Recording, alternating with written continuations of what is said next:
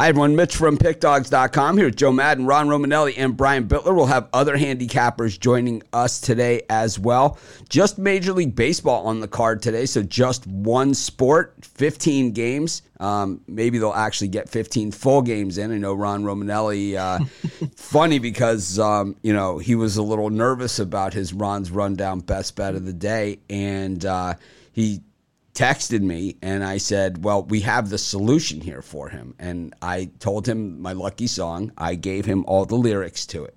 And then, yes, then, then I told him, I would text him and say, Okay, I am singing right now. I hope you can hear me.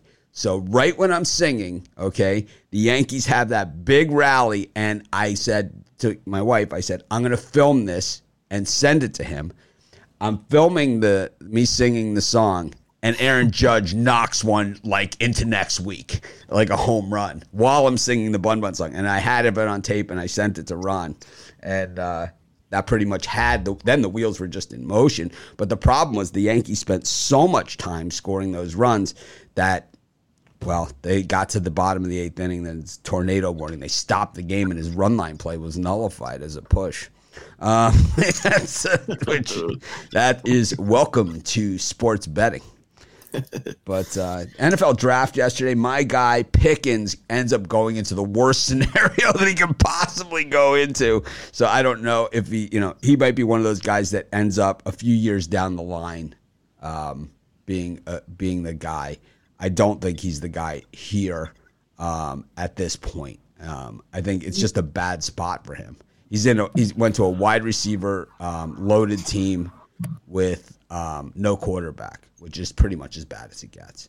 So, so you don't like him with the Steelers? Though? No, not at all. And I, I thought Metchie also another bad guy with a bad spot.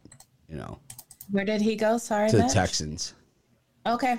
So I thought it was interesting that the Packers went to North Dakota State for a slow wide receiver for their pick. I did not understand that one. Um, I don't know. This is this is why these guys pick these thing these things, and why I'm sitting here with you guys on uh, Saturday morning, I guess. But um, yeah, I Steelers thought are good at picking wide receivers, though.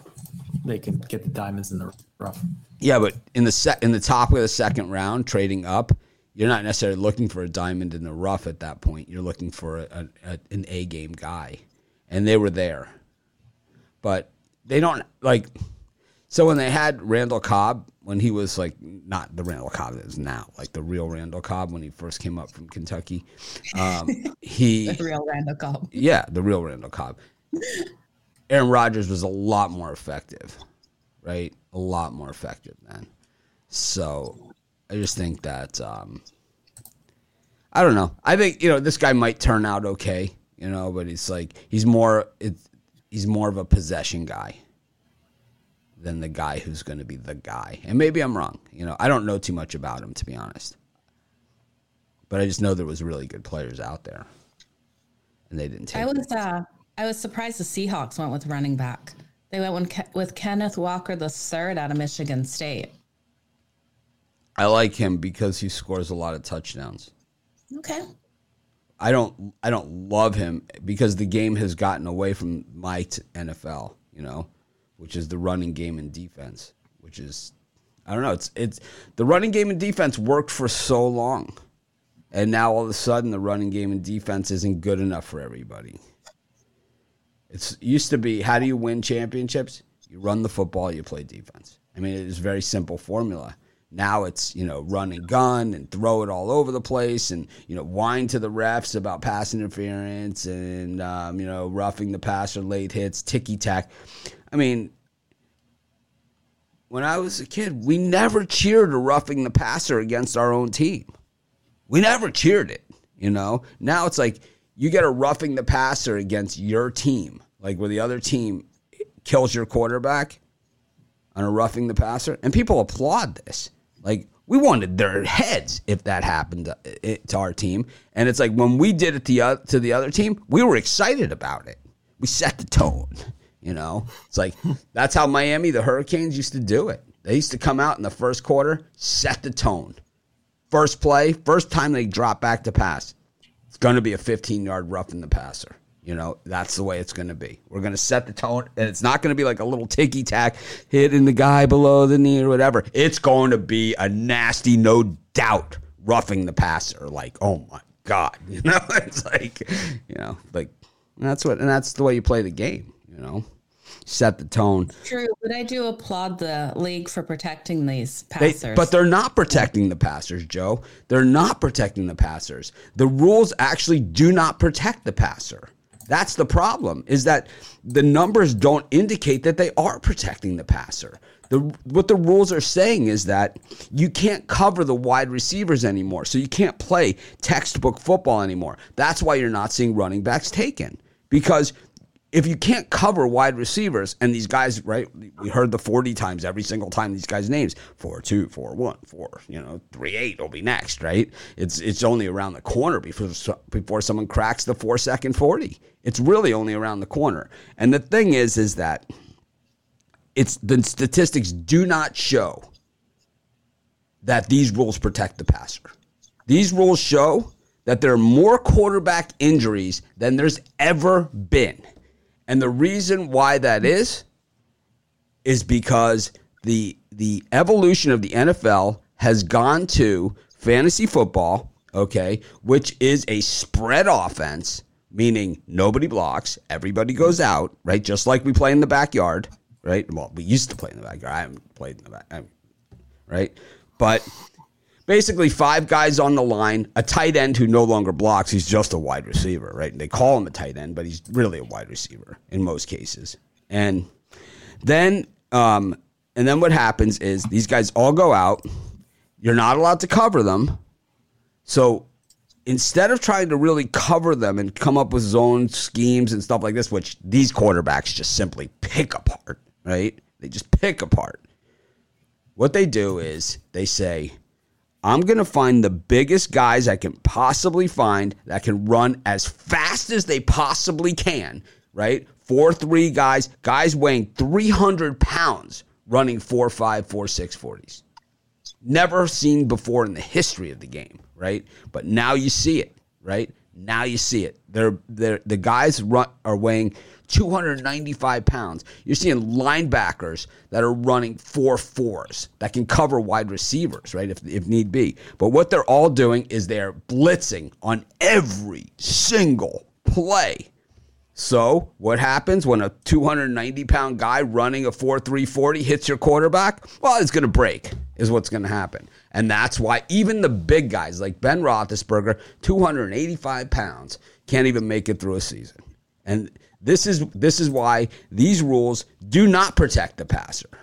These rules have mutated the game into this quarterback standing in the pocket, everybody trying to hit him as, as fast as they can, you know. And the answer now is the athletic QB, right? The athletic QB, Kyler Murray, Russell Wilson, the guys who can run out of the pocket and throw on the run now because these guys are coming. you know, they're coming on every single play. And we saw the draft choices. If it wasn't a wide receiver, it was a defensive lineman or a linebacker that runs a 4 3 40. Now, to combat the other part of it, because now you have this guy on the run, right? And Tom Brady, not built to run, right? And Jared Goff, another guy not built to run. Guys like this, right? Not built to run. When they throw on the run, they're a lot less effective and a lot less accurate. Now we have the guys who are cover corners, man coverage, lockdown corner, right? This is the other term. The highest paid guys now. Now these are the highest paid guys on the defense. They cover the guys in single coverage out there because the quarterback's on a dead out run because everybody's rushing. And now the pass can't possibly be accurate. This guy is faster and he can jump higher than the wide receiver because what they're hoping for is a jump ball. Because if the quarterback can set himself and throw, the defense has zero chance. Zero. Right? Zero. The back shoulder throw, they call it now. No, they call it because he's not allowed to, you're not allowed to cover the guy but they now they call they call it the back shoulder, right? This is this is the term that's come into vogue in the last what eight years or something. The back shoulder throw, and I was getting that back shoulder throw. We you know what we had the defensive back that was allowed to jam the receiver 10 yards down the field. And if that didn't work, they would take the stickum that was is also illegal now and rub it in the guy's eyes and then throw him on the ground a few times. And and that was the difference. The guy would come over the middle to catch a pass. They would say, Oh yeah, you want to catch that pass over the middle? We're gonna make sure you never want to do that again. And that's the way the game was played. And there was nothing wrong with it. Quarter most of the quarterbacks made it clearly through the season. You touch that quarterback, you know what they did? The next play, that deep that offense tackle ripped your helmet off and started hitting you with it. That's how they did it. Jim Brown, he's tried they, they tried to grab him by the face mask. He bit their fingers, man. Tried to bite their fingers off. That's how you play the game. This is this is, you know, this is the real NFL. Anyways, aside from that, I don't know, Joe. I just don't agree with you on that one. I don't think it protects the quarterback. What do you guys think? I mean, am I wrong? You can say it. I think if I, I'm I wrong, missed tell the me. start of that one, but uh, I, think, it sounds very similar. To. I think they're trying to. I think Go ahead. Yeah, I was gonna say it sounds pretty similar to uh, the way driving down the lane used to be in the NBA. You used to get hit hard, and then you'd think twice about doing that again. Yeah, I can't do that anymore. Now they have the Euro step. Now the Euro Yeah, step. What's the a Euro step? The too, Euro so, step's yeah. travel, man. Everything's a Euro technical if you don't touch the ball now. So Hate know. the Euro step.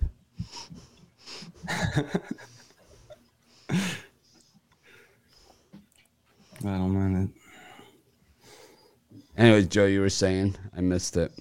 Al talked over. Um, I was I was just saying I think they're trying to put things in to protect the passer here, protect the wide receivers, so we don't end up with so many people um, having issues after retirement with the concussions and everything that we have seen. But the results, but the results don't show that that these that these methods work. It's kind of like the the the five man rotation in baseball, and the um, you know all these relievers coming in and all this stuff. Back in the day, the guys used to pitch forty games, fifty games, no problem. Now it's like, man, the guy pitches three innings. It's like he's out for the season with the injured arm. Um, you know, it's because I think the four man rotation kept the guys loose. You know, I don't know. I think I think the NFL. I I don't. I as as most people know, I bet the NFL. I follow the NFL. I do all those same things, but it's not my favorite sport, and it's because it's become this ticky tack thing. And it's like when you saw the Super Bowl and the fix when the fix was in, you know, when push came to, came to shove, you know, and all of a sudden a play that they're not calling a, a, a play that they're not calling all game long in the last 10 seconds of the biggest game of the year with the second largest TV market driving for the score, they decide to call it.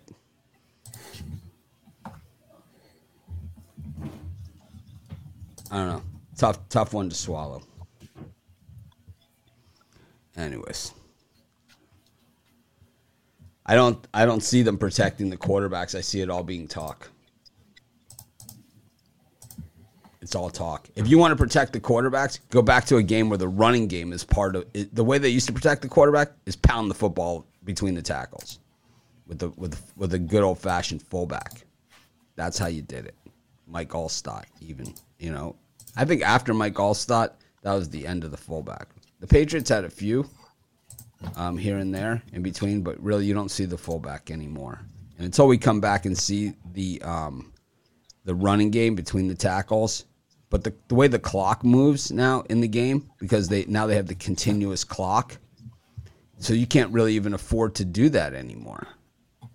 You know, because the other team is is wide open because you're not allowed to cover the receivers, and you got you know a surgeon there at quarterback. You know, it's like, who if you touch him, it's a penalty, and it's, you know, it's this.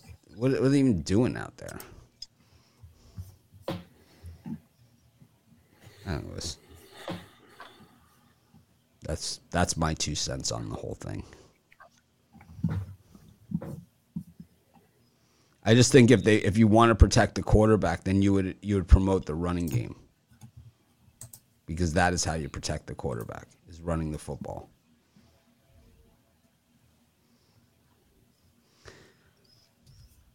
I You can just play touch football with the quarterback. It's well, it's what Two they're hand playing in the. NFL. It's what they're playing. It's like they're basically doing this. Okay, you do this, you do this, you do this, you do this. You know, kind of type thing. And it's like you know, and Aaron Rodgers is the sandlot QB, right? He's the prototypical sandlot QB. He runs around. it's- It always it, ne- it never looks like a design play of any kind, right? Does one of these, you know, one of these, whatever. Even Jared Goff's doing these, right? We're gonna see Trey Lance doing it next season. to the other team. to the other team. Yeah, we'll see. I think he's in for a big year. All right. Well, I don't think anyone wants to talk NFL anymore, unless you guys have some other comments about the draft. Ron, any comments about the NFL draft? You see anything you like or thing you don't like? The amount of wide receivers taken, Georgia players, all this other stuff. Um, I was telling uh, Joe and Brian before the show. I, I mentioned uh, one of my uh, classmates, Kaiir Elam. He was drafted in the first round. That that was nice to see. Uh, nice guy. But uh, yeah, the draft. I haven't really been paying too much attention to it for the most part. I usually just look at the recap after it. Um, I think the Giants have had a pretty good draft this so far, getting Thibodeaux and Neal in the first round. But uh, yeah, for the most part, I'll be checking the recap pretty soon. Jovan, you think that some of these trades are sending a message to some of these prima donna guys, like, hey, there's a you guys are a dime a dozen, you know, like uh, like Hollywood Brown and uh, AJ AJ Brown, right? I mean, these guys, um, top top name players, um, just disposable in in the NFL these days. I mean, if you go and go more on a case by case basis, you know, you could say AJ Brown's a top tier um, wide receiver, but you know, other other guys like you know Hollywood Brown, he's I went I went up Marquise Brown is Hollywood Brown. Am I correct? Yes. Right. Yeah. So I went I went and put him in that in that class, you know, but you know, by and large, I just think that these NFL owners um are cheap. you know, so they're if they could have if if they can, you know, they'll dump guys and just, you know, try to replace them, you know, however they can. You know, AJ Brown, he's gonna he's gonna be a piece that's gonna be missed in Tennessee. But I don't know what Tennessee's direction is. I don't I don't the moves that I've seen them make. I haven't. I don't. I don't think that that's um you know conducive to winning football, if you ask me. But I think that by and large, you and it- you see it with the Patriots. You know, they have their philosophy. You know, they think they think that um you just plug you know plug and play with with these players, and that's really not the case. Talent wins out for the most part, you know. So, you know, I, I don't like the philosophy. I think there's a balance. You know, some you know some guys they should get paid. Other guys who do get overly paid, you know, it it kind of kind of messes it up for other you know for for other um players down the road. But I don't know. I'm when it comes to when it comes to that that subject, I'm really more with the players. I don't know. I think to me, um, you know, when we look at uh, when we look at teams like the Patriots, I think Bill Belichick makes makes the team. I think you know that's just one of those situations where he's going to win, um, regardless of who he has, and he's always just finds a way to do it. And we saw it last season, you know, where they made the playoffs with a rookie quarterback. And you could say Tom Brady won the Super Bowl in Tampa Bay. They surrounded him with top flight free agents. You know, it's not like Tom Brady came in and like, oh, it's the lowly Buccaneers of 1976 or something. It was like, let's go out and get, you know, all these guys who basically were top five draft picks when they were drafted, like Leonard Fournette. You know, I mean, he's like, and also ran on this team. You know that they go out and get, and they have, you know, Mike Evans, and they're stacked. You know, basically. But Bill Belichick came in, gets Mac Jones, fourth quarterback taken in the NFL draft, fifteenth overall, and uh, they looked dead in the water halfway through the season. They got rung up on a, on a Sunday night, and then um, all of a sudden they're on a roll, they're on a heater, right? I mean, a dead heater, you know, riding into the end of the season. Mac Jones kind of ran out of gas. The the the book was out on him, and you know, we're gonna find out if his arm's strong enough to make these some of these throws um, next season.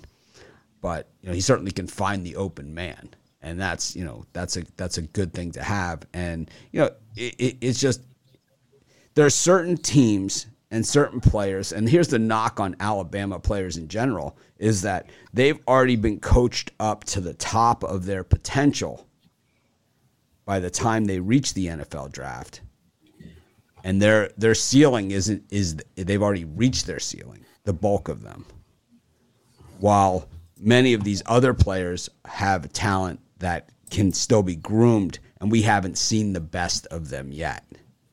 And that's you know that's the argument and why you don't see these Alabama players excelling in the NFL one after another. Yeah, there's enough of them there that we have some that are, you know, off the chart talents. But, you know, for for every, you know, for every for every guy that's a star, there's 10 that aren't, you know, at least. You know, for every Minkah Fitzpatrick, you know, there's Amari Cooper, you know, who just basically flatlined, you know, 6 years ago. And um you know, you see all these guys. Josh Jacobs, they did not pick up the option on him in in in Las Vegas because they know he's flatlined. You know, these guys they flatline out. So it's just I think coaching has a lot to do with it. And I think, you know, the system, right? The guys that fit the system. Like I said to Romanelli before and, and to Joe and uh, Brian before the show that my guy who I really liked going into the draft, the two guys that I really liked were John Metchie, the third, and George Pickens. Okay, these are the two guys that I really liked. And both of them ended up in horrible situations. You know, horrid. So, you know, these are guys that we might look for four or five years down the road when they're able, or you know maybe they maybe two years down the road when they're no longer part of these teams. I mean, um, Pickens goes into a team loaded at wide receiver, and then um, you know with no quarterback at all, and Metchie goes to the Texans. I mean, that pretty much says everything. You know?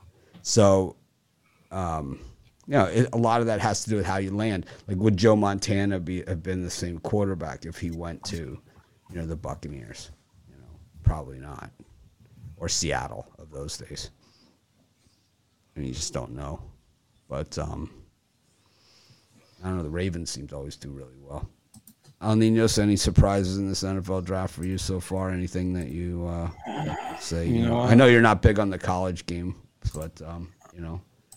No, not only that, but um, um, you know, the Raiders they basically uh gave all their picks away to get Davante Adams, so I'm pretty, I'm okay with that, you know. But uh, yeah, didn't uh, didn't leave too much interest for me in the draft uh, as a fan. But again, so much going on with these other sports. I think I'm gonna have to catch up on it a bit later. So yeah, I didn't pay much too much attention to it. It's I thought it was interesting that Buffalo went with James Cook um, in in the end of the second round, considering they've gone running back first round. you know, in, in recently. You know, um, they took um, Hill out of Utah just uh, was it two years ago, right? In the first round, and now they go James Cook in the second round, which means one of two things: either they're not thrilled with Singletary and, and Hill in their in their backfield, which is damn good backfield, right? Mm-hmm. Or they're just simply going, "This is the best player available." It's Dalvin Cook's little brother, you know. And it's not. I mean, that's not a terrible strategy in the draft. I mean, no, I, I, don't mind strategy. going after the best player because, no, because you can always trade and you can always work from there. So. This guy, this Cook is more than fast enough to return kicks for a year. More than fast enough to be the kick returner for for the year. Generally, that's what they do with these early round running backs.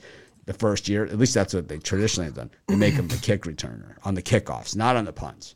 The punts, it's like you got to have like the the guy who can really you know dance around back there a little bit. But the on the on the kickoffs though, a guy was just straight away dead speed like Cook has. You know, I mean, he if he if he gets his hand on a kickoff, my guess, I'll I'll make this prediction: James Cook will return a kickoff for a touchdown in the preseason. And I mean, I always like a guy with speed. I mean, you can teach a lot of things. Speed is one thing you can't really teach, you know. And so that leaves a lot of room for potential and, and growth from there. So it does. We had this discussion the other day with Brian with the uh, with the speed. Um, we had the speed discussion the other day with Brian, and I still believe that um, you could be as fast as you can be, but you still got to catch the ball. You know, it's like these That's receivers like something you can learn. That's well, something you can some, learn. some guys can, some guys don't. Some guys just do not catch the just cannot catch the ball. You know, there's certain receivers that just cannot catch the ball. You figure if you practice hard enough, you could learn it, right? Brian, uh, any anything for you on this subject? I know you were you were uh, you know a lot of uh, Not too much. I saw the Eagles drafted a center out of Nebraska and another uh, player from Georgia, inside linebacker. But uh, So the guy that they Oh. got from Georgia, the inside linebacker, I believe, was the biggest dropper right in this draft. The biggest drop, like you know, like he was a projected first rounder, and he he went in the third, and he was he's the number one ranked linebacker in this draft. 19th ranked overall player. He went at 83. And no, uh, maybe there's some red. yeah, the red flag was that he, he ran the 40 like super slow, was the red flag. Um, but if he does work out, you know, and, uh, you know, we'll see what happens there. Joe, I know you were big on the quarterbacks. Another one lands, a couple more land yesterday. Malik Willis, Tennessee. They cut and bait with Ryan Tannehill or just a project for the future? What? I think a project. I think um, definitely Tannehill will be a great um, leader for him, and I think it's a good position for him to go in under him. So I like that. I was just really surprised that uh, Seattle didn't get a quarterback. I think that was the biggest shock for me of the draft yesterday. Matt Corral to the Panthers. I know this was an area of concern Yeah. for you. Who the Panthers going to take? Are they going to take Malik Willis? Or are they going to take Corral? So the hand size on these quarterbacks. What are we looking at? I, I think both of them have bigger hands. Um, that's for sure. So they should be good there. All right, Should be good. all right. Big hands, easier to grab their balls. Anyways, footballs, footballs. Ron, Well, it's good when the wide receiver has big hands too. Yeah. Yeah, you want your quarterback and wide receiver definitely to have big hands. all right. Well, there you have it. Big hands, quarterbacks, and wide receivers. Wasn't it Jordan that refused to play with anyone that couldn't palm the ball? Maybe. Maybe. I I heard think most someone NBA said that. Yeah. could, though. I Most of think those NBA guys are like probably eh, don't have much trouble yeah, doing that. The only NBA guy I can't remember that, that I can remember that can't that couldn't was Muggsy. He was five three. He was good though. Oh, he's super fast. You know, if you, if you're five three and you start in the NBA, you are very fast. You know, is really what it is. There's been two guys right in recent history that have been like that, Muggsy and Spud, and they both were super fast. It was like ridiculously fast. That makes up for a lot. But um, anyways, we spent about a good half hour here on the NFL draft. It's kind of not not advertised, but I thought it was fun um, to to go over it. I definitely, you know, I have my opinions of the NFL. I'm way open to hear other people's opinions on it. Um, you know, I'm not dead set. I would love to be able to get back to being an NFL fan again. You know, I'm a season ticket holder for the Miami Dolphins. I have been since the day the team started. I haven't been to a, I've been to one game since they moved out of the Orange Bowl. One game, and that was in 1988. 87, eh, 1987 or 88, Monday night against the New England Patriots. The only game I've ever been to in in this stadium that they're in, and I have season tickets. So, um, yeah, I would love to. Well, uh, if you move back to Florida, you might be attending more games in the future as far as Dolphins go. Yeah, it's unlikely. Unlikely. Anyways, um I um they could hold they could basically have an NFL game across the street from me. I wouldn't pay to go see it. I would not pay an NFL ticket price. I would not buy, you know, I would not do it. I don't support the product. The only, you know, it's it's part of what we do here for a living. So obviously I need to pay attention. But as far as, you know, as far as it being something that at this point that I think is, you know, they're just better better sports. A lot better sports than that. I don't know. They, it's something that they had and it wasn't good enough. You know? So it's like had to ruin it. Anyway, speaking of ruined, we got the Diamondbacks against the Cardinals. They ruined the they ruined the Cardinals yesterday. Got the Toronto Blue Jays taking on the Astros, another home home game. The team that had their night ruined yesterday, though. Vladdy uh, Guerrero Jr. came back to the lineup and did hit a home run to nail our home run prop there. And uh, another home team loser yesterday, the San Francisco Giants taking on the Washington Nationals. So three home team losers looking to bounce back here. Joe, what do you think? I think all three probably bounce back today and in a big way. I'm looking at the under between Toronto and Houston. I do think we have a lower scoring one with both these pitchers up today. They played so strong. Like these offenses are incredible. I, I was on the over yesterday. We got that nicely, but I do think we see a lower scoring. I think eight and a half is too high for today. And then I like the under also between the Diamondbacks and St. Louis. Again, I think seven and a half is just not sitting right with me. I think this is, you know, a two to three style game here. And I think the St. Louis Cardinals get it done. Brian Merrill Kelly, large and in charge here on the mound here against the uh, Cardinals. Miles Mikolas, This is the guy they've been talking about for the last several years. We're finally seeing what they were talking about from him. Um, what do you think? These three. Yeah, I agree with Joe. I'm, uh, my boy Merrill Kelly on the mound and Miles Mikolas, who I was rough on to begin the year, but he's really shown a lot of uh, uh, moxie here. He's one and zero with a 1.21 ERA, and Merrill Kelly's been tough to hit. Arizona Diamondbacks not the best offense in the world. I, I see this one staying well under the seven and a half.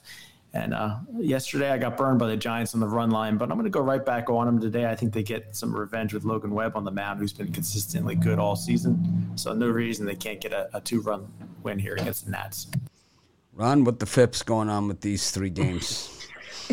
well, I do think uh, in that Astros Blue Jays, I like the over in that one. Both of these guys, not the best fips. Um, but you look at Jose Berrios, especially, you know, 4.91 ERA. The Blue Jays have been able to win all four of his starts this year, but he has not performed at a high level. He's coming off a good start against the Red Sox, but I think the Astros bats can get to him here. He's given up too many walks and homers. On the other side, Luis Garcia, the Blue Jays were they just got to him last week for five earned runs, two home runs, and six innings. So, uh, you know, I think their bats can get it done as well. One of the best lineups in baseball. So, especially against right-handed pitching. So, I, I like the over in this game again. What's the Astros record, do you think, with Altuve in the lineup versus without Altuve mm. in the lineup? That's an interesting one. Because I think it's he hasn't really been in the lineup too much. I think it's been a losing record without him in the lineup over the last, you know, since he's been with the team. I'm gonna say it's losing without him. They sure could use McCullers too. This team and Brantley. Anyways, Jovan, these three. Yeah, I'm looking at some runs um for this Houston Toronto game. You know, for the reasons that Ron said, and um, you know, I used to I used to actually bet these games, um, these Toronto games. It used to be like 10, 107, you know, time um on Saturdays, and I used to just well, it depended on who the pitcher was, but I used to bet like I used to bet the overs on these games like exclusively, and I used to cash out you know pr- pretty good on the over. But um, that was in, that was years ago. But anyway, you know for this one, I think the overs in play, and also think that um Toronto should um get the better of of um Luis Garcia once again. You know um Jose Berrios, he you know he did um he has he does have a walk, a walk problem, but I think in this one, um, you know, he should have a quality start. Not not maybe not pitch a jump, but not have a quality start, and you know, they should um they should um win on the money line. Al Ninos.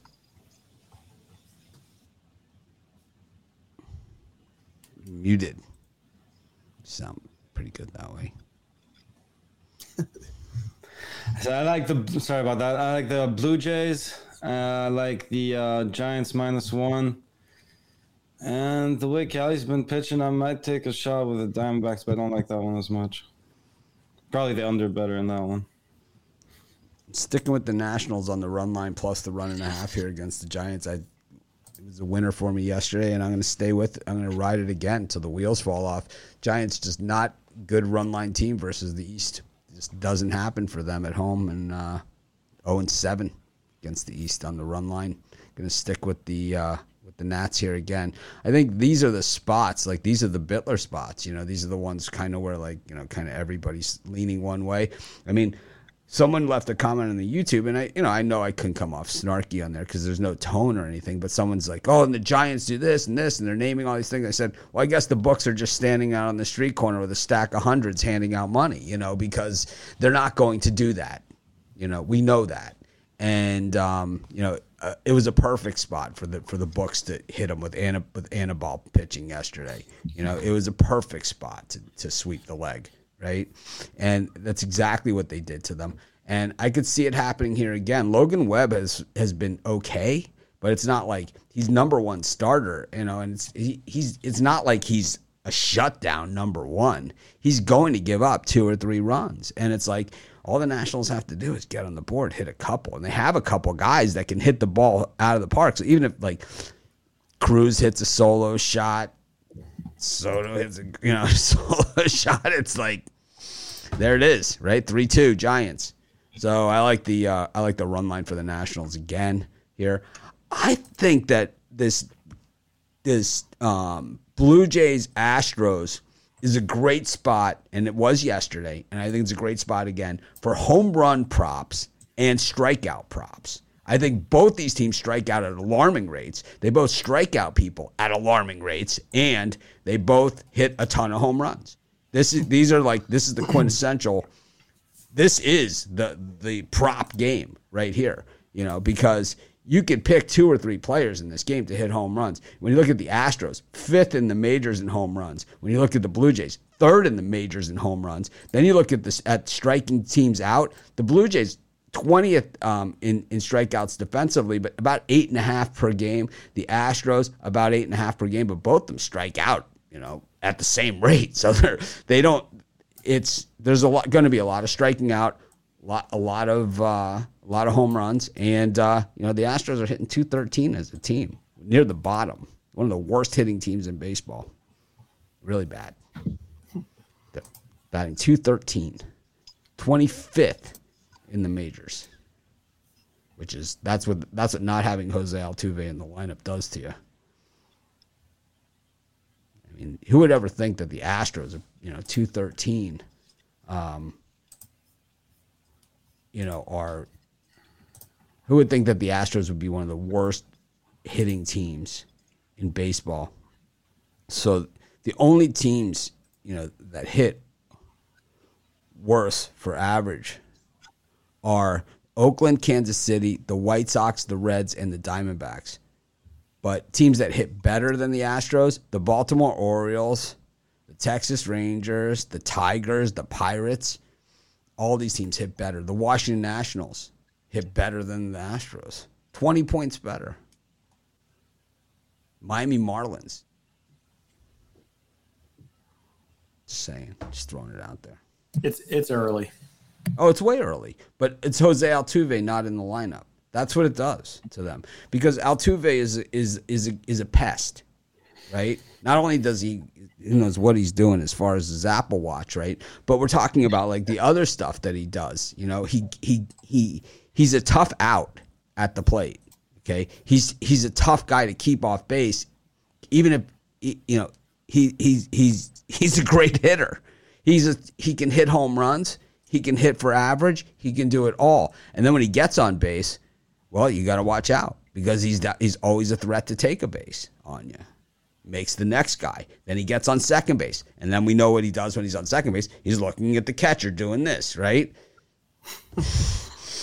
he's a pro at it. He's the best at it. Don't rip his shirt off. he's the best at it. So I think not having Altuve is really killing this team. I like Merrill Kelly also. They put up 11, they put up 11 yesterday. So I looked at the betting tools here, and the Diamondbacks, right, are the are the under the radar team here on on the betting tools. I thought it was going to be Seattle and Miami, which they have been good as well, but it's actually the Diamondbacks that are the that are the cold blooded killers here on the um, on the profitable teams Two big wins against the Dodgers will do that for And you. yesterday, another big one, right? Another big one yesterday. Another They were, one they were a big, big price again yesterday. Yep. So when you look at the profitable teams, and in baseball, the season's less than 30 days, so we could break it down to the last 30 days. And we can look at just the money line. And you look at MLB. It's the Mets, Angels, Rockies, Padres, A's um, in the last 30 days. And the Diamondbacks in the last 30 days are now, they're profitable for the season, right? But when you go on just the last week, my guess is they're number one. They're up there. They're number three. So the Marlins are number one. The Brewers are two. Diamondbacks three. Angels four. Brian off jumping off the Angels at the wrong time. Padres. Ron Romanelli's uh, Yankees. This is the money line, not the not the run line. Um, whew, that was that was rough. But anyways, you, you guys should take a look at the profitable teams at the betting tools. This these these aren't my opinions. These are the numbers, right? So I know people criticize me like on the betting tools on the shows or whatever. These aren't my thing, opinion. These these are the numbers. So that's all. I'm, I'm don't shoot the messenger. I know you guys love to shoot the messenger, especially when it's me. Now you got Romanelli. Eventually he'll piss you off. I doubt it. they'll still uh, they'll still be like I don't know. Anyways, we got the White Sox against the Angels. I've checked out of my relationship with the Chicago White Sox. I know Bittler was still trying to cram me back in there, but it just didn't happen. I've been on the Angels and I was on uh, the Royals against them. I reversed, double reversed run line at minus two and a half. Uh, I've been really fading these White Sox. I hate Tony La Russa, and I could. I do you think he, he gets fired or steps down? I mean, because I we we we can't go on like this, right? I mean, we need a we need we need marriage counseling here in Chicago with Tony La Russa because we need to separate amicably on this one. You know, it's it's just not working out for me. I'm not getting what I need, and he's not getting what he needs.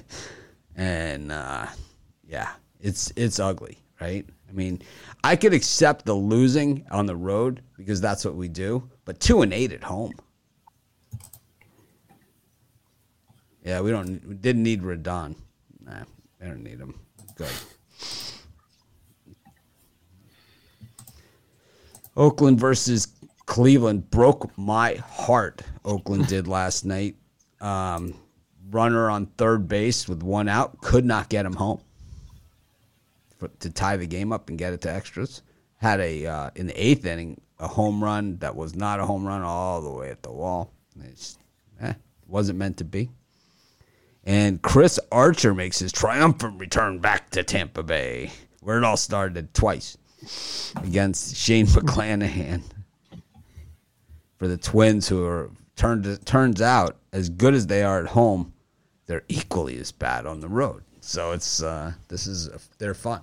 I love teams like this where it's like they have a we've we've figured them out, and it didn't take us that long. It's like Twins home run line, Twins on the road, other team run line. it's like I love it. It's like thank you for taking the guesswork out of it for us. Ron, uh, Al, what do you think? These three. Yes, as, uh, as lovely as that sounds, I'm uh, have to disagree on that last one. I'm, uh, I have to take a shot with the Twins at this price. Well, I'm not. I'm just. I'm just. I'm not. Um, that's not my opinion. Those are the numbers. I mean, the, Yeah, I'm just. I'm just. I'm That's just fine. reading the numbers. Yeah, that's fine. I don't mind going against the numbers sometimes, and I will on that one. Uh, I'll take a shot with the uh, A's as well. A little dog there, and uh, the Angels. So three dogs there for me. Yeah, all money line. Jovan, what do you think of these three? Uh, I don't think much of Chris Archer, to tell you the truth. Um, so I'm gonna take a shot with that run line on with um Tampa Bay and Shane McClanahan. Shane McClanahan. Um, and as low as the the the um, total is in this Guardians A's game, we'll take a shot with this under. I think it stays under the total. Twins 0 and 4 in their last four on the run line on the road. Romanelli, what do you think of these three? Yeah, give me the Rays on the run line. I think you could probably lay two and a half here as well. Um, you know, Twins have uh, been a pretty good money makers in recent games, uh, but that was all at home. Now they're on the road here, and they did not look very inspiring yesterday. Six to one loss, and now I think they're really at a disadvantage with this starting pitching matchup. Shane McClanahan going for the Rays. Usually, when there's a lefty on the mound, that means Luis Arraez is not going to be in the lineup for the Twins, one of their best hitters uh, gets on base virtually every time. He just seems like he's an automatic base hit. And the Twins lineup suffers a lot without him in the lineup. And Chris Archer, you know, although he has that 3.18 ERA right now, I think it's pretty misleading. He's not getting a lot of strikeouts. He's had issues with the walk and the home run ball. Facing his former club, I think they know a little bit too much about him here, and I think they can get to him. So, with a sharp McClanahan on the mound and facing uh, Chris Archer, I like the Rays. Brian, just the right amount of Chris Archer hate for you, or uh, not enough? Yeah, I'm going to jump with Romanelli and Jovan here. Take the Rays here on the run line. McClanahan, I think, has been their best starter. Uh, no re- and they're really, uh, sw- really going strong here. The Rays are playing Rays baseball winners at three straight. I'm going to take the Chicago White Sox again today, just to lean with Vince Velasquez on the mound. It's really battle of two uh, terrible starting pitchers, but Velasquez can can get a good start every once in a while. The White Sox are desperate. So, and, and then the Oakland A's, I'll take the Oakland A's at home plus money. Uh, Cole Irvin uh, is a scrappy lefty. Uh, Bieber has been lights out, but I think the A's can get revenge from yesterday, and I like the price on it. So, um, the- so is it the Vince man crush, or it's like you just think they're due? Because the White Sox two and eight at home. Two two and eight at home. The the Angels six and two on the road, and uh, you know, last night it it wasn't really a, a close game or anything. It wasn't like the White Sox had a chance at the end. They had a chance. They had the bases loaded in the ninth inning, um, in a, in a five one game, and Casey Mighty Casey uh, has just struck out, but uh, wasn't wasn't pretty. But Brian, just not. It's the White Sox are his Orioles and Pirates of this year. Joe, how about you on these three? Um, I can't trust the White Sox to get the hits in today, so I'm going to take the under seven and a half in this one. I just don't see them contributing enough, even if the Angels do get the hits. And then I think as well, you've got to ride the under between Cleveland and Oakland. I think this is um, definitely going to be a two to three style game, and I'm going to lean on the A's to get the win here. I just think both these pitchers are um, going to be great today, and I think runs are going to be very hard to come by. And then I guess I like all three unders. I like the under between Minnesota and Tampa Bay Rays today. I think we've got strong pitchers up. These teams trend so nicely to that under. Go um, with the Twins going four and zero in their last four road games to the under, and the Rays uh, sitting five one and one in their last seven games to that under. I think this again is another two to three style game. All right. When we when we look at the um, leaderboards at PickDawgs.com, um, Al Ninos, the favorites are running. Al Ninos is uh, running with them. That's how uh, generally rolls. You know, everyone has their own style. Al likes primarily favorites, um, and it's working for him. So we certainly can't. We're not criticizing. It's just different styles. But um, Al Nino's up 2,120 units for the month of April, which is straight fire, smoke. Congratulations, Al. I think it's the best run I've ever seen you on, personally. And, um, you know, over the last seven days, up 1,032 units. And yesterday, plus 500. So no no complaints there. What do you got on store for today? I know it's just Major League Baseball today. Yeah, I've had a couple money line dogs mixed in there, but yeah, so pretty heavy favorite. I mean, a favorite heavy uh, for the most part. Uh, I got a three pack today, and I got a couple extra plays for everyone on the longer uh, Oh, term pass. believe me, I would take to be up to 21, 20 units for the month.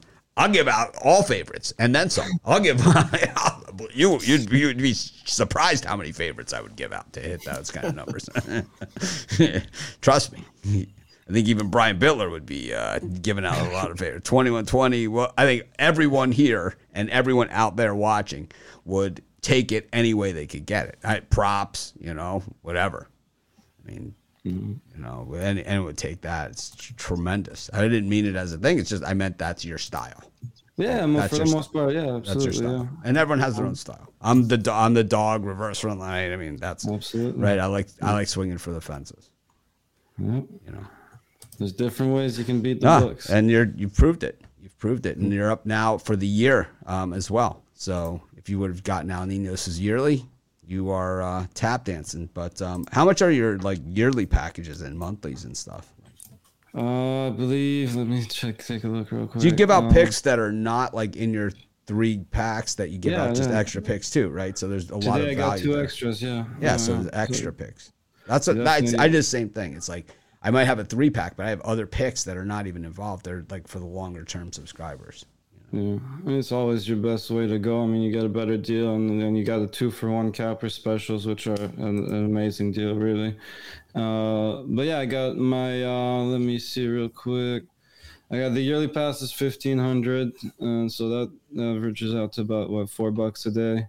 And then the monthly is four hundred, weekly is one seventy five, three day pass is ninety bucks. So for 175 bucks for weekly, seven, five, 35 picks.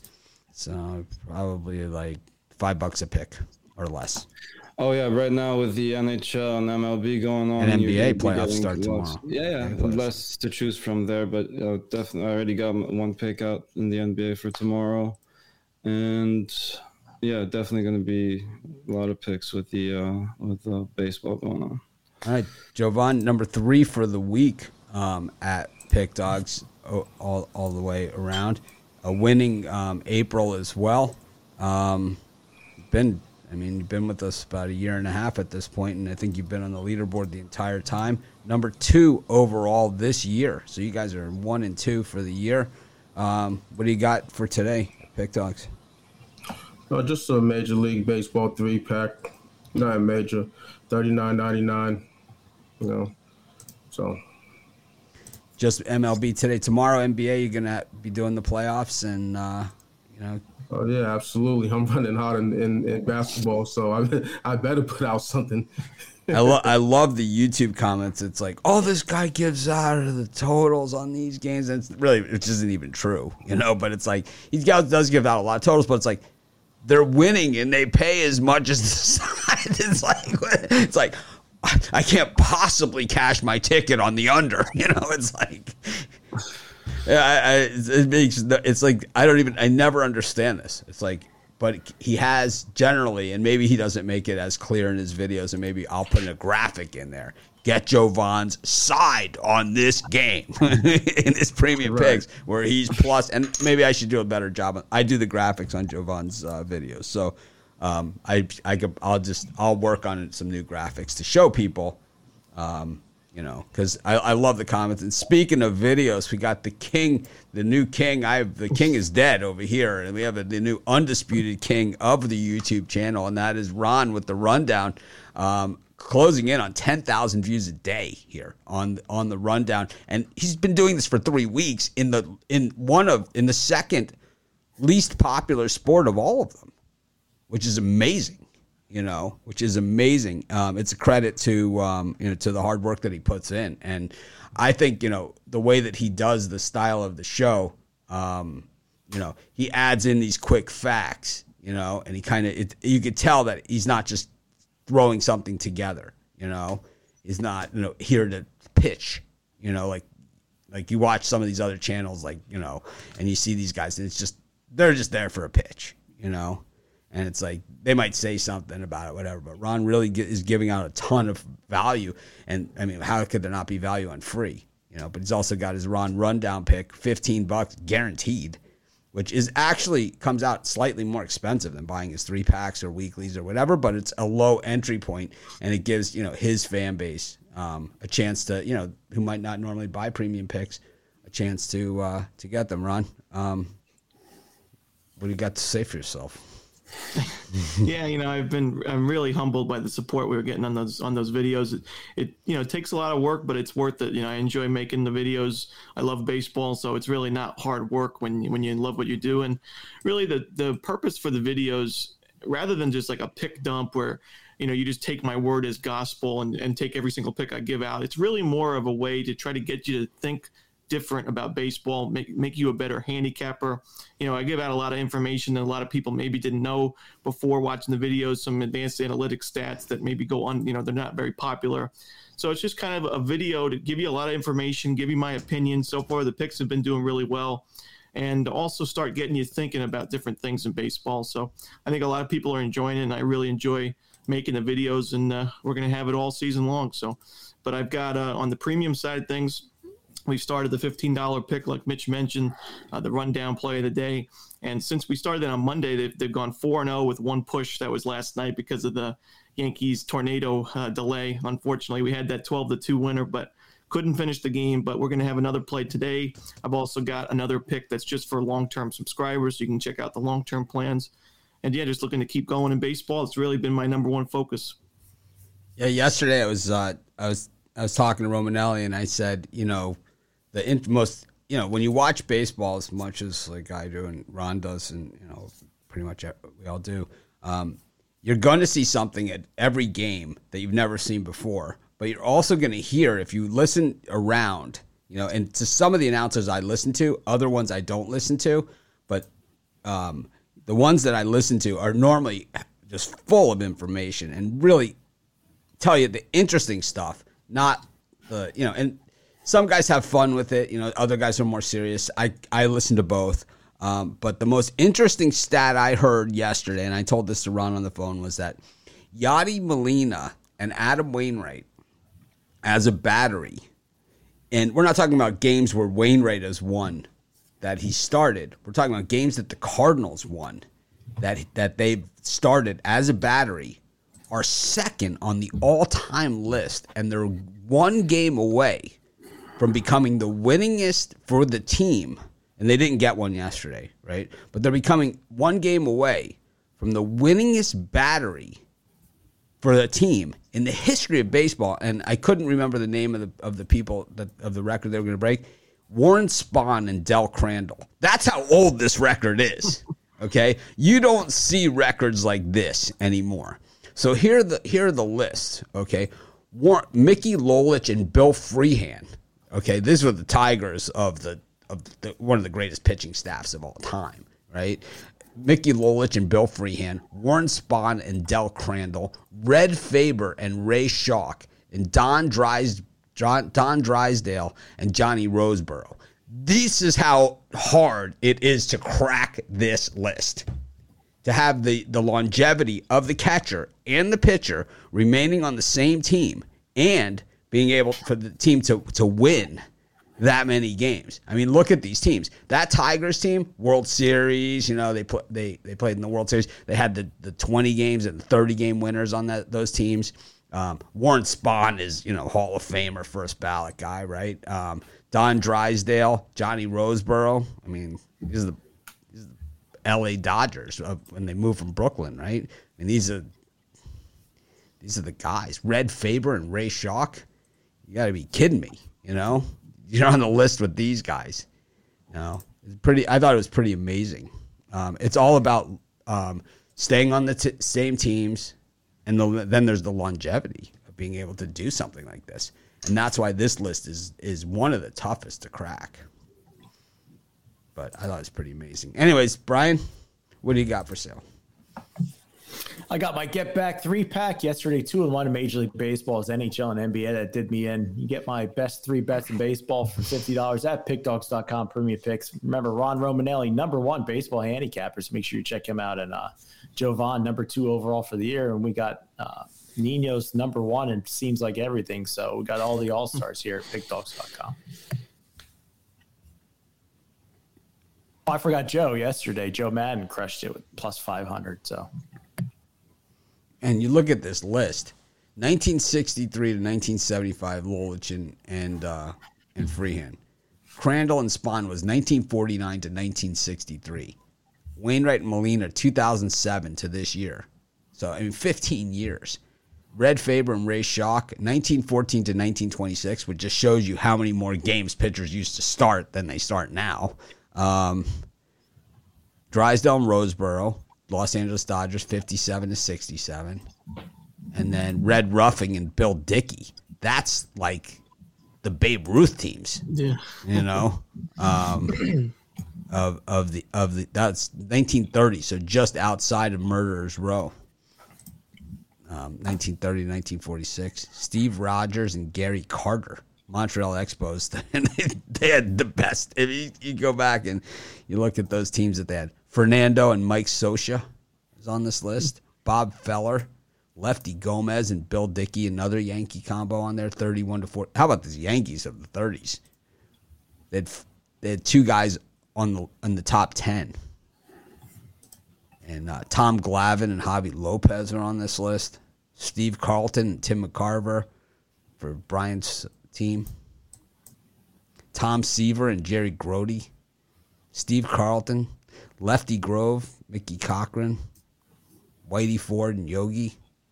Man, this is an epic list. This is like the epic of epics. Joe Madden on the epic list, plus 503 yesterday. Doing it on the Yeah, I ice, doing it on the diamond. What do you got going on? I got a three pack today in the MLB. So, you guys, um, some of these games kick off in the earlier section of the day. So, make sure you head over to PickDawgs.com to grab those. What have you got, Mitch? I have MLB three pack, but I have extra picks as well um, in there um, too. So uh, be sure to check those out. I guess that's these Dodgers too. The fifty-seven to uh, sixty-seven Dodgers were also had a crazy pitching staff too with um, Drysdale and Koufax, um, two guys that you might have heard of that are both on the list. Whitey Ford and Yogi are on here. Man, this is a crazy list. I'd never even have looked at this stat before. But it's like every guy on the list is like, you know, so you got to figure Adam Wainwright is a Hall of Famer. I mean, every pitcher on this list is a Hall of Famer. Every single one of them. Well, it goes by your ERA wins and losses, and Oh, Adam Wainwright. and all kinds. Adam Wainwright's got the got the. I don't know. I'm He's not got the he's full not, Monty. No, I mean if we list has nothing to no, if we look and Yadi is a is a first ballot Hall of, Hall of Famer as well. Oh yeah, yeah. you know. sure. But we look at Adam Wainwright, and you know what? He kind of does have the resume here to get it done. You know, he does. he doesn't. He doesn't excite me. Well, he doesn't need to excite you. doesn't- Um, he's got several World Series push the button. appearances. He's got, you know, he has the full Monty here, man. He does have it. He does have it, man. 40 years old out of Brunswick, Georgia. 2026 career strikeouts. Second to Bob Gibson on the Cardinals all time list. Not too shabby.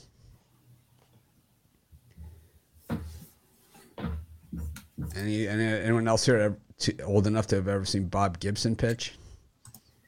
Oh man. Nope. Oh, you saw Babe Ruth pitch, didn't you? Well, when you see, if you ever watch, if there's a there's a station called ESPN Classics, and if if, if you watch, it's it's it's not it's not a heavily watched channel, but if you if you kind of once in a while, if you just see what's up and coming, they'll generally show that Cardinals Tigers World Series is one of the ones that they show on there, and Bob Gibson pitches I think every game, so you got to see it. It's pretty amazing. One of that he threw. Um, anyways, I can go on and on about this stuff. Let's get back to today's games. I know this is what everybody cares about. And we are at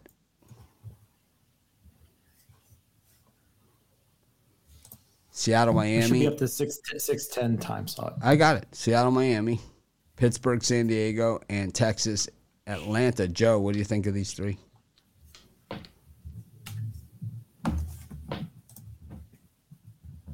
Muted.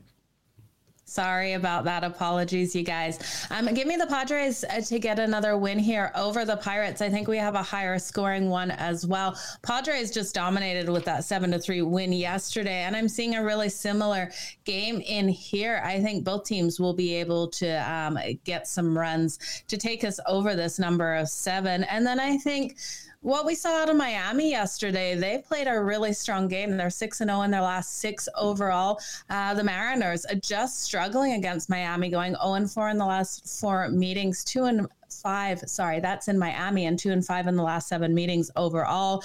And in interleague games, as the underdog, they haven't been strong. So I think Miami gets another nice win here in a lower scoring game as well.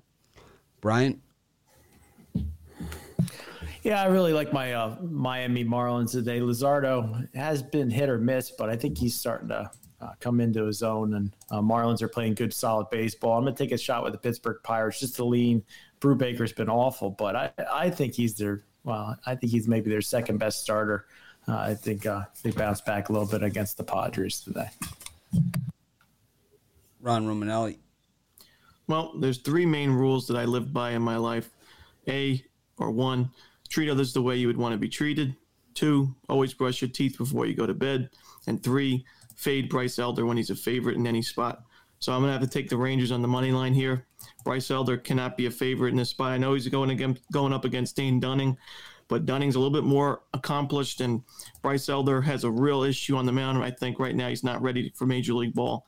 He walks a ton of batters coming off a performance where he gave up six walks to the Marlins. Before that, he gave up five walks to the Padres. Teams haven't been able to burn him yet, but today could be that day. So give me the Rangers on the money line in that one. Does it bug you that Elder always does it with a smile on his face too when he screws you? It's kind of like I just screwed you really bad, but you know, and he's always got this big smile on his face. It, it, I'll tell you what, irks me. It, it irks me too. We get him today. Al, we're gonna wipe that smile off his face.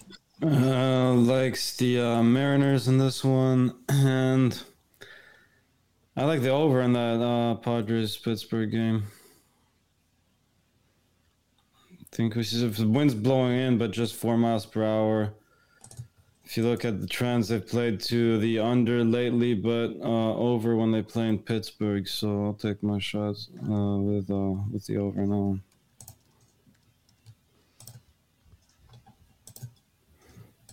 I wonder, is the roof open or closed in Texas? I think for a day game, the roof is going to be cl- closed, so I don't think that wind's going to matter. No, I don't know. That's what I saw. Tough. tough I don't know. Uh, which one did you say? Which game are you Texas talking about? Texas Braves. You said the wind was Oh no, I'm in. talking about the uh, the Padres uh, Pittsburgh. oh, okay. okay. Yeah. I thought you were talking that one. No, no, no. Anyways. Yeah, I don't know. I, I still got to go with the Braves. The Rangers are kind of on my pay no mind list. Two and nine at home this season. They they stink. I mean, they just absolutely stink. I'd probably take the over in that game too, though. Six and fourteen on the season. Dane Dunning just. I mean, he doesn't do anything for me. Um, I like the Pirates against the Padres. I went down swinging on the Pirates yesterday. I got all excited. They were up two nothing in the first inning, and you know, I should have played them first inning. I like the yes runs first inning. I'm not a nerfy guy. I'm a, I'm a, I'm a yerfy guy. Yerfy. And- yes, and um, I think the nerfy is is the the new square bet. oh yeah. I do believe the Nerfy is the new square bet, and it's it, we we went over this on yesterday's show. I think it was we talked about it. Brian and I had this discussion that the Nerfy is the most counterintuitive bet out there um, for the for the square better. It, it, it makes not even any sense to me to them because the square betters loves the Nerfy and the over. It's like. It, it- right? They love the nerfy, and they love the they love the over. So it kind of like wouldn't and and the one that we did say yes runs first inning, Trevor Rogers. Always, he's always. It's like he's our guy, right? Trevor Rogers is Mister. Yes, runs first inning. You know, he's our guy. Um, But um, I think he gives up more first. What inning. about Jordan Lyles? Jordan Jordan Lyles first run, inning runs. Uh, he's been a little tougher this season. I think that this Manaea Brubaker, I think we could see some runs in the first inning in that sucker. I think both these guys are fully capable. I like the way Manaea pitches, but the issue I had, and the same issue I had with him in Oakland, he's just wearing a different uniform. He throws every pitch is a strike, right? He doesn't he doesn't throw any balls. Really, he doesn't. But if his if his pitch has a lot of action when it's coming over the plate, when it flattens out, he gets crushed. I mean, really hit hard. I don't know. The Bucks generally at these home weekend weird games. this is where they generally play really well. I'm gonna have to go with Pirates here. Hoist the Jolly Roger, and uh, I don't know. I just enjoy fading Nathan Eovaldi. Just always have, always will. Oh, we're not on that game.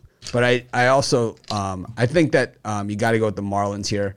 They've won quietly, very quietly, six in a row at this point.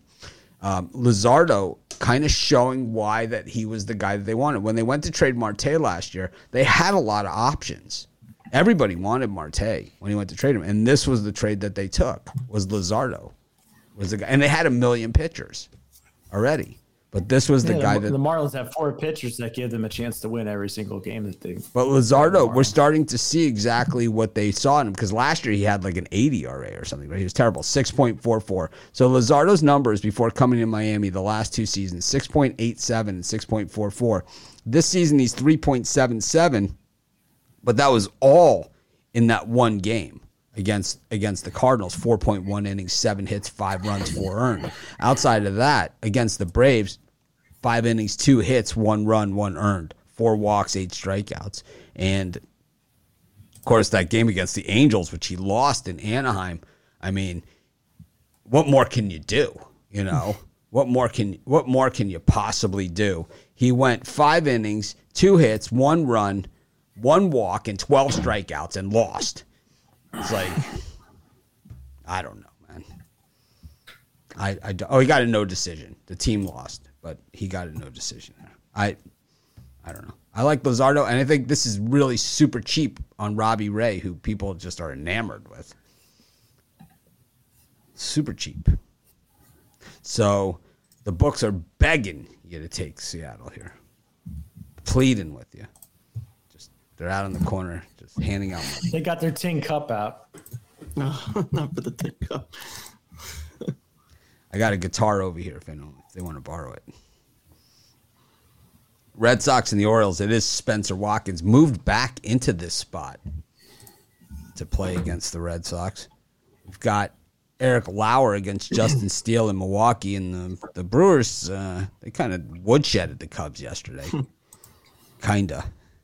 They, they really were whooping it up too on them. Like when they hit the home runs after home run, they were like really they were dancing and high fiving and kind of like really in their face in it. I think there's what happens is you get those games in Milwaukee, especially the weekend games like that. There's just a ton of Cub fans there, just tons because it's really close to Chicago, and uh, yeah, I think that's why the Brewers were jumping. I think Bernie, uh, Bernie the Brewer, whatever his name is, I think he ripped a hole in his pants because he went down that slide so many times in that game yesterday.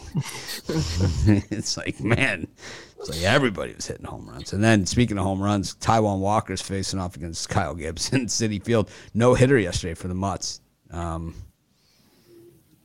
I, I don't like these combined no hitters. I don't know how you pull a pitcher out with a no hitter. There's I don't, Al Ninos. Speaking of pitchers pulled out this year with no hitters, um, who do you like in these three? I like um, the over in that Brewers game. I like the uh, Mets. I don't mind taking a shot with Baltimore, but not crazy about it. That's the three we're going over, right? Yes. How about you, Yeah. Jovan? Uh, yeah, so I can only look to the over um with this Baltimore Red Sox game. I expect um you know more than eight run eight eight um run total that they have posted, and uh mm, I think that's it. I'll stop there. Ron Romanelli, Willy Adames, Christian Yelich, Andrew McCutchen, Hunter Renfroe, Jace Peterson. Um, Renfroe had two homers, so it was one, two, three, four, five, six home runs yesterday for the Brewers against the Cubs, and I'm telling you, it was some slow ass trips around the bases on those too. I mean, I think there's a chance. I mean, you generally don't do it on the road, but I could see the Cubs throwing at him today. Um, they were they were really high fiving. You know, there was a lot, lot ass slapping going on. Yeah, when you see Jace Peterson going deep, then you really got to worry about. I don't remember the last time he hit a home run, but um, yeah, you know, in that in that Cubs Brewers game, I think the price, I, I think I missed on it a little bit. It was open up at like 150. Now it's up, I think 170. Not in love with that price, but I, I still would lean the Brewers there. I think I do think Lauer is pitching really well, and Justin Steele not so much. So I think the Brewers have every reason to win again. But I also like the Red Sox on the run line here. I mentioned on the rundown that Eovaldi, you know, although he's given up a lot of home runs this season, a little bit has been unluckiness. Is thirty percent of the fly balls he's allowed have gone over for a home run. You're not going to see that stat stay that way the rest of the season. It's going to go down to at least 25, 20 percent. So he'll have more success without limiting the long ball. And he's a good pitcher overall. He just needs to watch those homers. And Spencer Watkins, I can't, I can't even think about backing him in this spot. His ERA is low for now, but I think it'll be rising pretty darn soon. So I'll take the Red Sox and lay the run line. Lorenzo Cain moved down into the eight spot here for the Brewers. Um, he has not been hitting, you know, to start the season. He's 171, but he did get two hits yesterday. Man, if he heats up, look out. This team is yep. going to be very, very tough. I mean, they're doing this without him, and I consider him their second best player. Mm. But uh, there's a huh there, like he's not, but that's okay. Andrew McCutchen is taking his spot in the line in the uh, in the four spot. You know. And he had a home run yesterday. He's heating up a little bit. Yeah, the Brewers are the Brewers are uh, you know, it, I believe they've made the playoffs more than anybody, right? Over the last ten years, they've made the most. So no reason, no surprise. Doesn't hurt that you play in the same division as the Reds, Pirates, and Cubbies. And the Cardinals, though. Yeah, Cardinals. Those two. It's really been Brewers Cardinals division the last decade. Cubs had a good run there. They had yeah. a strong run. Yeah. Over the last, you know. Brian, what do you think? Yeah, I think it, I think Nathan Eovaldi's a little bit priced high here. I'm going to take the run line in the Baltimore Warriors with Sammy Walk, uh, with Watkins on the mound. Orioles let me down yesterday, but I think they keep it within a run, and I'll take the Brewers. Lay the run line. Lauer's been pretty sturdy for being one of the what the Brewers' fourth or fifth option, and uh, Steele looks like he's hit the walls, and the Cubs have looked awful. I'll take the Brewers run line there. Joe Maddon. Yeah, I agree with Brian here on the Brewers on the run line. I just I look at the Cubs and they're struggling too much. They have been strong against left-handed starters, but I don't trust them to get it done. And I think the Brewers are just playing too well at the moment. And then give me uh, the New York Mets and the over in this game. Uh, Walker has had some shoulder issues, so if the Phillies do get uh, a couple hits on him, I think we do go over this total. So I think I like the over the best actually, over seven and a half. I like the over in the Mets Phillies. I think either of these teams could easily go over the seven and a half by themselves against these two pitchers. Um, Walker has only pitched two innings this season. Remember last year he was so strong before the All Star break, and then after the All Star break he had a complete meltdown. he kind of looked like the same Walker that we had seen in Seattle. Meanwhile, Kyle Gibson, same thing. You know, he was really, really strong. Two games before the trade deadline, the wheels came off the cart, and they're still off as far as I'm concerned. I think we're not going to see a no hitter today at Citi Field. That's for sure. Could be the opposite. I don't know. I enjoyed watching the Brewers do the, all the celebrating against the Cubs. They do it again today. Be pretty happy. And I had the Orioles yesterday, and they had the bases loaded in the bottom of the ninth inning, down by uh, two runs. Didn't get it done for me. So it's the nature of the beast. That's what life of betting the Orioles is, but at six and fourteen, you're really still not in that bad a shape, you know, with the Orioles compared to some of these other teams when you look at the money. um, situation, which of course is something we care about. You know, so um, I just think that uh, you know the Orioles so far, if you bet them every game, um, you're down about 14 bucks, and uh, for the Red Sox, about 13 bucks. So when it comes to the money, these teams are pretty even.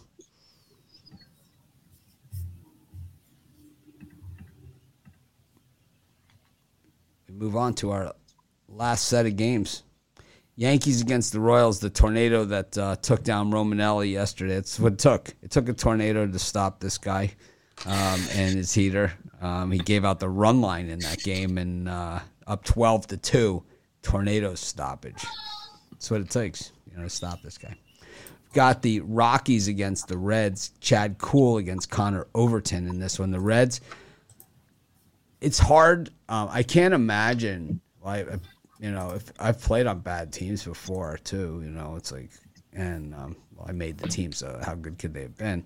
And you know, three and seventeen, you can't win um, the division in April, but you sure as hell can lose it. And the Reds are in that position here. And I think what we saw last night was where they were in this tight game with the Rockies, and you know, things were kind of going okay.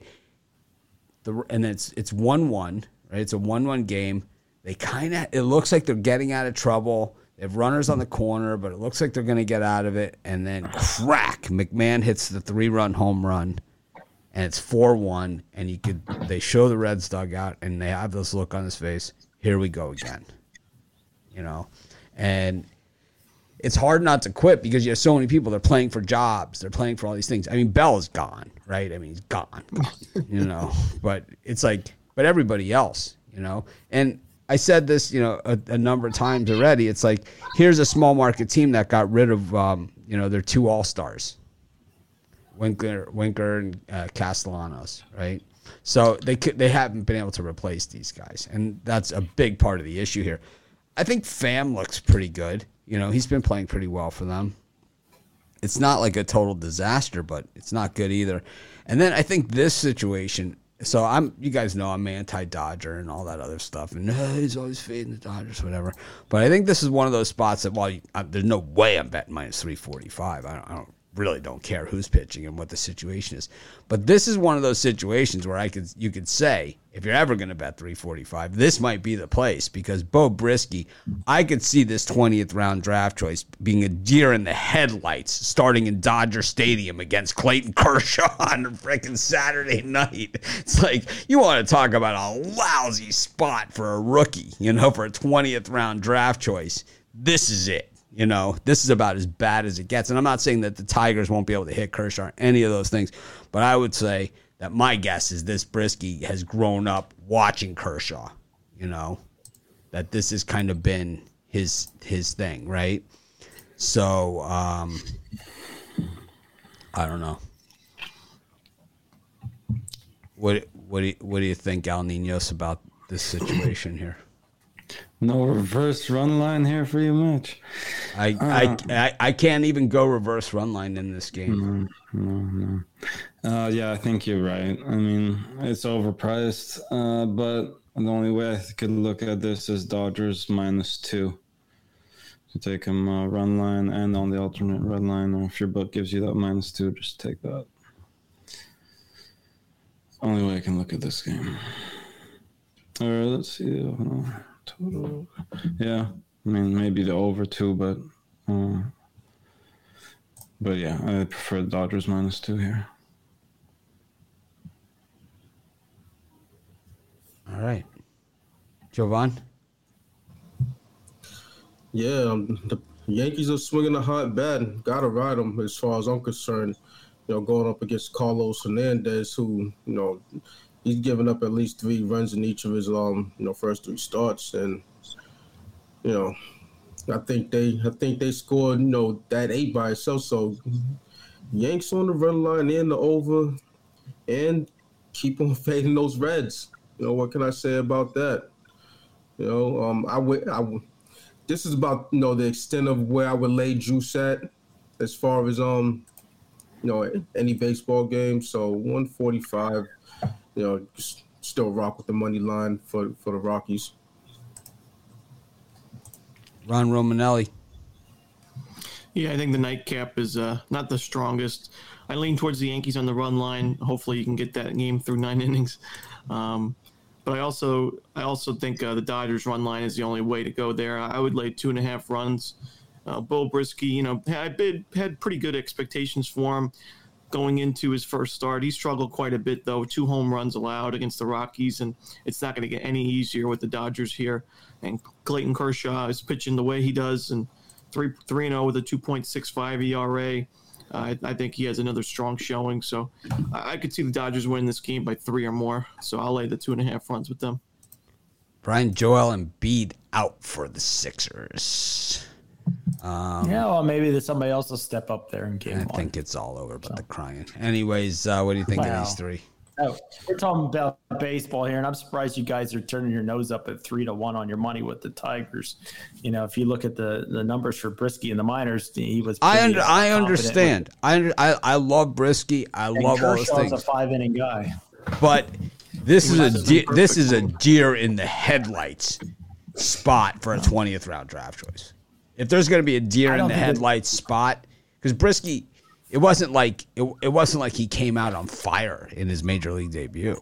Oh no, not at all. You know, but you know, you're getting three to one on your money against a Kershaw who's gone five innings last two starts. I mean, he's awesome, Kershaw. But then you got the Dodgers bullpen, a Tigers team that's desperate, it's been losing.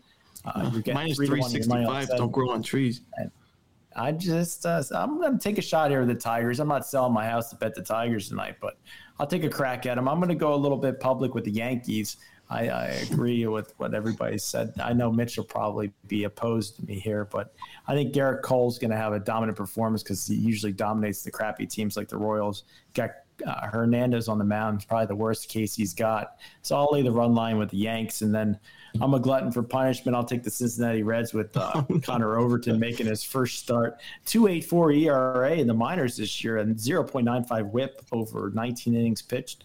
So I'll take a chance with Overton against Chad Kuhl, who's not going to keep up a 2 0 1.10 ERA. Do I smell a White That's Sox a White Sox Reds parlay here? I'm going to take White Sox Reds and maybe even Tigers. Tigers who knows? I like the Nationals better than any of those. Anyway, it's called the suicide parlay. it's like it's called yeah, Nationals are going. It's like the scene from Vegas Vacation. It's like, how about you hand me your wallet? I go out back and kick you in the balls a couple times, and we save ourselves a little bit of time and aggravation here. Joe, what do you think about these three? I'm gonna roll with the New York Yankees here on the run line too with Gerrit Cole. I think they just come out and have a great day. I do um like the Colorado Rockies to uh, get their team total over. I think we can trust more in them than the Reds. This total of 11 is high, but as long as the Rockies come out and play the game that I'm expecting, I think we can count on the Reds to get a couple runs here and get over that 11. But I'd be counting on the Rockies to get the majority of those. And then give me the LA Dodgers here on that run line as well. I like them in that first five on the run line. We can get that um, at minus 114 for those first first five and the over four and a half for that first five as well. And excuse my dog. I'm going to mute myself. He's Dogs are barking. Oh, it's not a good sign when you're talking about the favorite. I'm on the Royals here. I like them. I I see where Brian's going with all these dogs, but I think the dog here is the Royals. We know that Hernandez is better than this. We saw the Royals hit um, Nestor yesterday, who's a better pitcher than Cole. Um, and then, you know, the hand of God came down and, and, and stopped the run line against the Royals, the run line damage there. So I think that, you know, destiny is, is in their hands here, you know, with the Royals. And I think that they, I think they get it done here. I think they do. I loved, and I know Romanelli and I differed on this, but I love the coverage on Apple TV. I love it. I don't listen to the sound, so I have no idea who the announcers are or heard a word that they had to say. I love the way you're watching the game from the dugout. Like you're on the field watching the game. It's just such a different angle than we see from any other broadcast out there. It's like you're watching the game from the dugout. Like they capture the angles of the game in ways that I've never seen it on TV before. When the guys are running around the bases, it's like you're on the field, you know, like you're in the dugout when they're running around the base. Like you, it's it's just a different way of capturing the game, and I think they've they've done an amazing job with it. You know, if you didn't see it, the Yankees Royals last night was on um, Apple TV. So was the Giants Nationals game, and it's just so normally when you see baseball, there's that same angle of of um, you know, it's it's the pitcher, you know, throwing to the catcher and whatever. But this, they're showing it like from a dugout angle, sort of, and it's like you're on the field. It looks like you're on the field, and like when you see the guys, you could see just how wide that dirt is between second and third base. You know, you could just see like it's it's just impossible. Like they don't capture it on the regular TV like the way they do it on the Apple TV. I wish I had a picture to show you guys what I meant, and maybe today I'll do some screenshots to show everybody. But it's just, it's amazing. You know, it's really really cool the way they cover it. It's just, I have I have to give to them. According to Romanelli, the commentary needs some work. I don't listen to the commentary, so I don't know. I listened. I was listening to the Cardinals game. Tell me about Wainwright and Yadi. Picking up some other tidbits. Wanted to hear what the what the announcers had to say about the Reds. You know, the situation in Cincinnati. it is a situation. There's an issue there. You can't ride it out with your manager. You're hitting. You're. I mean, you have. A, winning three out of twenty. Is what? Is that fifteen percent? Fifteen percent. Fifteen percent. One point. You know that's terrible. All right, just got a parlay. Al Nino's parlay pl- prop. Anything? Uh, don't mind going last. If you don't mind going around the horn, I haven't don't have one. I'm set ready up to with go me. here. Yeah. All right. Well, then go right ahead, Brian. I got my shitty team parlay here. I got the Chicago White Sox on the money line, teamed up with the Pittsburgh Pirates and the Cincinnati Reds. Those three teams today. If it cashes, that's going to be a big return. Oh yeah, definitely. I, it's it's not going to happen. It's good in the luck to bank. you, Brian. Money in the bank. The Reds got to win first. I wouldn't parlay anything with that. Just them winning is kind of a 16 parlay in itself. But Then you're not even getting that much value on them either. yeah, uh, I mean it's not. I think over It's gone up a little bit. Mm, But- but it's gone up and down actually. Yeah. Chad Kuhl's been good. Uh, it's that's a tough one. It's just like it seems like there's been games that the Reds should have won. I think with Mahle on the mound, they had a good chance. Even last night, I, I think the pitching matchup was in their favor. But if they can't win those kind of games, I don't know how they're going to win these kind of games. But they're not going to win three games all year. That's for sure. That's true. Uh, for my parlay, I'm going to take the Miami Marlins, the Brewers, and the Mets all on the money line there.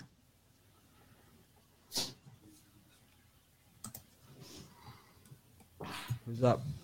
I'll throw out one. Um, Rays run line, Padres run line, Yankees run line, run line parlay. I like I like Ward to hit a home run here for the Angels. Uh, I like it a lot. I'm gonna double down on that. Getting four to one on my money, and I think it should be even money. Um, There's no no. Ch- Sorry, go ahead. Go ahead. You can talk over me. I don't No, know. because it was about the Angels game. Uh, there's no chance Syndergaard pitches today, right? Because he was supposed to pitch yesterday, and he didn't go, right? And I'm not saying anything confirmed yet, but it's saying Um, Suarez, yeah. But Yeah, Suarez should be pitching. Yeah, I think Syndergaard. Let me see. because he said he was non-COVID sick or something, right? So, Yeah, illness. Yeah, Suarez should be the guy. Yep. Mm, I like that Taylor Ward prop uh, quite a bit, actually. You said it's plus 400, Mitch? Yep. Uh, yeah. I think that's a solid play. He's just been hitting such a hot bat. He's batting over 400 right now. And Vince is pitching. Yeah, I mean, nobody gives up more homers than Vince.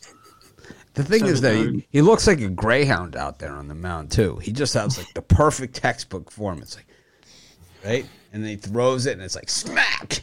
it's amazing, you know. It's like just it's like he he, he throws it just so perfectly. It's amazing to see. Anyways, I like the over in the Rangers Braves game. We're gonna wipe that smile off of Bryce Elder's face. I like the over in the Mets Phillies matchup. I think the both these teams. I like the team total over for both teams as well in that one, and I like the Washington Nationals plus the run and a half here against Logan Webb and the Giants. I think you could even go reverse run line on this game once again. I love my Giants, but sometimes it's time to get off the ship. And this looks to be one of those times. But uh, I'll go Blue Jays, uh, A's, and Angels. Blue Jays. Blue What? Jays, A's, Angels. All right. No Kershaw. The little Yeah, Dodgers can, kicker, obviously. Dodgers kicker. You could also go Dodgers, Giants, Blue Jays. So I'm showing on the safer, Dodgers, but- Al. You know, speaking, and we know you love this, and we know minus three forty five is hard for you to not bet. But if we look at some of these like advanced run lines on the Dodgers and see if there's any value whatsoever here, um, and this is my wheelhouse, right? So You get minus two, minus one twenty seven. I got. I think that's a decent price for minus, I, you can't lay runs and odds over the long ter- over the long haul. You will lose money. a- You will lose two and a- money. You, yeah, but If you lay runs and odds all odds every day. over the long haul, the, the data says, the data says if you lay runs and odds over the long haul, I'm not saying you know, I'm not saying you'll lose every single bet that you do that. I'm saying that over the long haul, the data shows you will lose a lot of money laying runs and odds because but, in sports betting, and I'll, I'll stick to my same strategy. And I, you know, you're up, you know, two thousand something units for the month. But obviously, you know, for me, I believe that the books always have an edge. So it's always about maximizing return. You know, it's always about maximizing return. And when you're laying odds, you're not maximizing return. You're you're basically um, trying to cut your losses. So you're playing not to lose. You're not playing to win. You know, and when you play not to lose, you the books have you right where they want you. It's like the person that doesn't shift their money on the blackjack table. You know, they got you right where they want you. You I think it depends on the situation. I mean, obviously, you can't go do this every day or blindly with every minus 300 favor. Although there's usually a reason they're minus 300s. I, I wouldn't go doing it blindly. the reason, the only reason that the only reason that they're minus three hundred is to weigh the weigh the betting odds. It has nothing to do with probability and outcome. It only has to do with betting um, money action. The the odds on a game, the point spreads and um, and odds have nothing to do with probability of, of outcome. It only has to do with, with the with the money on the game. It doesn't, you know, the, it, it it doesn't. Um, it there's no there's no correlation to that. You know, at least at least not that I know of. not maybe direct, but I mean, obviously, I think, I mean, it, there's a re- they, they they think basically they're saying that people are gonna be willing to bet minus 300 on the Dodgers today, which I'm sure will be on 95 percent of the parlay tickets today. You know, but uh, but again, yeah. So you can't. I'm, I don't bet that number for a single single bet, and uh, you could do minus two and a half. I see that at even money, but uh, but I'd much rather lay a little bit of juice and get that uh, the insurance if they end on two. I push rather than lose. And to me, I like doing a lot better with the minus one. One is a much more key number, if you will, than two. But uh, but again, so if you rather go minus two and a half even money, but you won't probably won't find that everywhere. I've seen it minus two and a half at minus one ten as well. So if you're doing minus two and a half, minus one ten, I might I much rather do minus two at minus one twenty seven. How about minus Again, the- four at, at at two to one on your money? Minus four and a half. You know, then that's something maybe you can do a little bit of money line and a little bit of minus four and a half, and then you'd get it around even money, and that might not be a terrible bet either. Minus four at plus one seventy nine. No, that's not close. Yeah, I mean, you can do a bit. Uh, you can do minus one and a half and minus four. I don't know.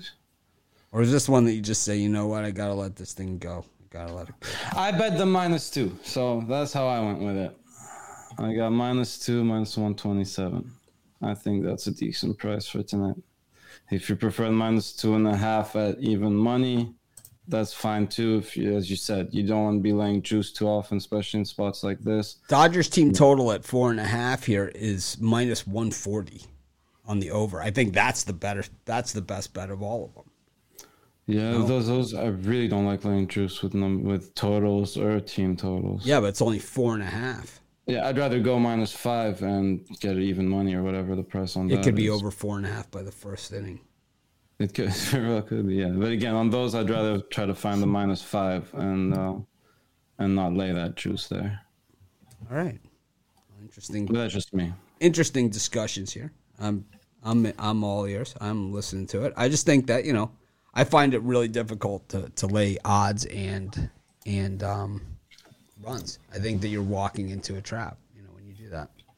You have to be careful. You can't do it blindly. That's for sure. Well, it just you know the the numbers show that if you do it, you will lose money over the long term.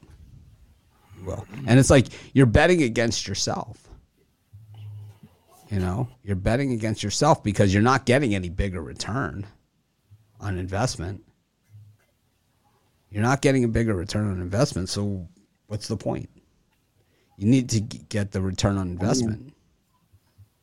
It's you're still betting ten dollars. You know, it's like betting to win 10. Right. Anyways, all right. Thanks everyone for joining us. Appreciate every one of you. We could talk about this stuff all day. But um, I think go Tigers. All right. They're great. Make it a winning day. we'll see you guys tomorrow. We'll have NBA playoffs. NHL playoffs start on Monday. What's the deal with the one NHL game tomorrow? What does that have to do with anything?